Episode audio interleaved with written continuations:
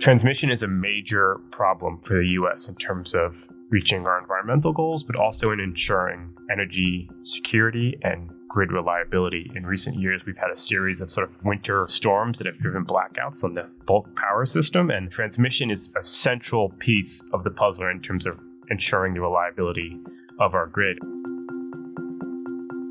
Hi, I'm Cy McGeady, Associate Fellow for the Energy Security and Climate Change Program, and I'm here to talk about our recent commentary assessing electric transmission's cost allocation dilemma.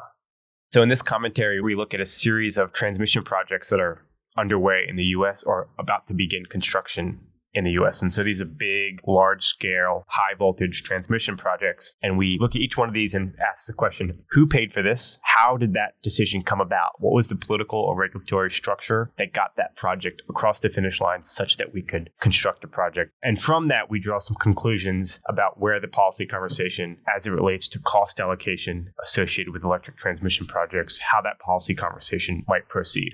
In recent weeks, we've had two senators write letters to FERC on the issue of transmission and specifically focusing on transmission cost allocation policy. A senator from the Republican side, Senator Cramer, and a senator from the Democratic side, Senator Schumer. And they're both advancing sort of opposed perspectives on how we should proceed with building electric transmission in the country.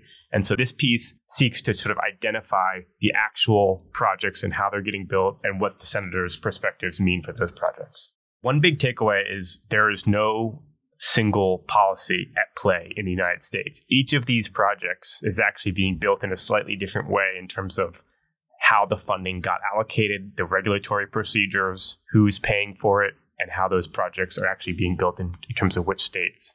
And so there's no one silver bullet, and there's no one policy that's going to be optimal across all different states and regions. Transmission is a major problem for the US in terms of reaching our environmental goals, but also in ensuring energy security and grid reliability. In recent years, we've had a series of sort of winter storms that have driven blackouts on the bulk power system, and transmission is a central piece of the puzzle in terms of ensuring the reliability of our grid. And the problem today is that we don't really know how to build transmission at the scale, at the volume that is required to sort of achieve our national objectives on a bipartisan basis, whether you're more focused on energy security or you're more focused on climate, regardless of your perspective on those issues, we need to build more transmission and we need policies that unlock that transmission. To read the full commentary assessing electric transmission's cost allocation dilemma, please visit csis.org.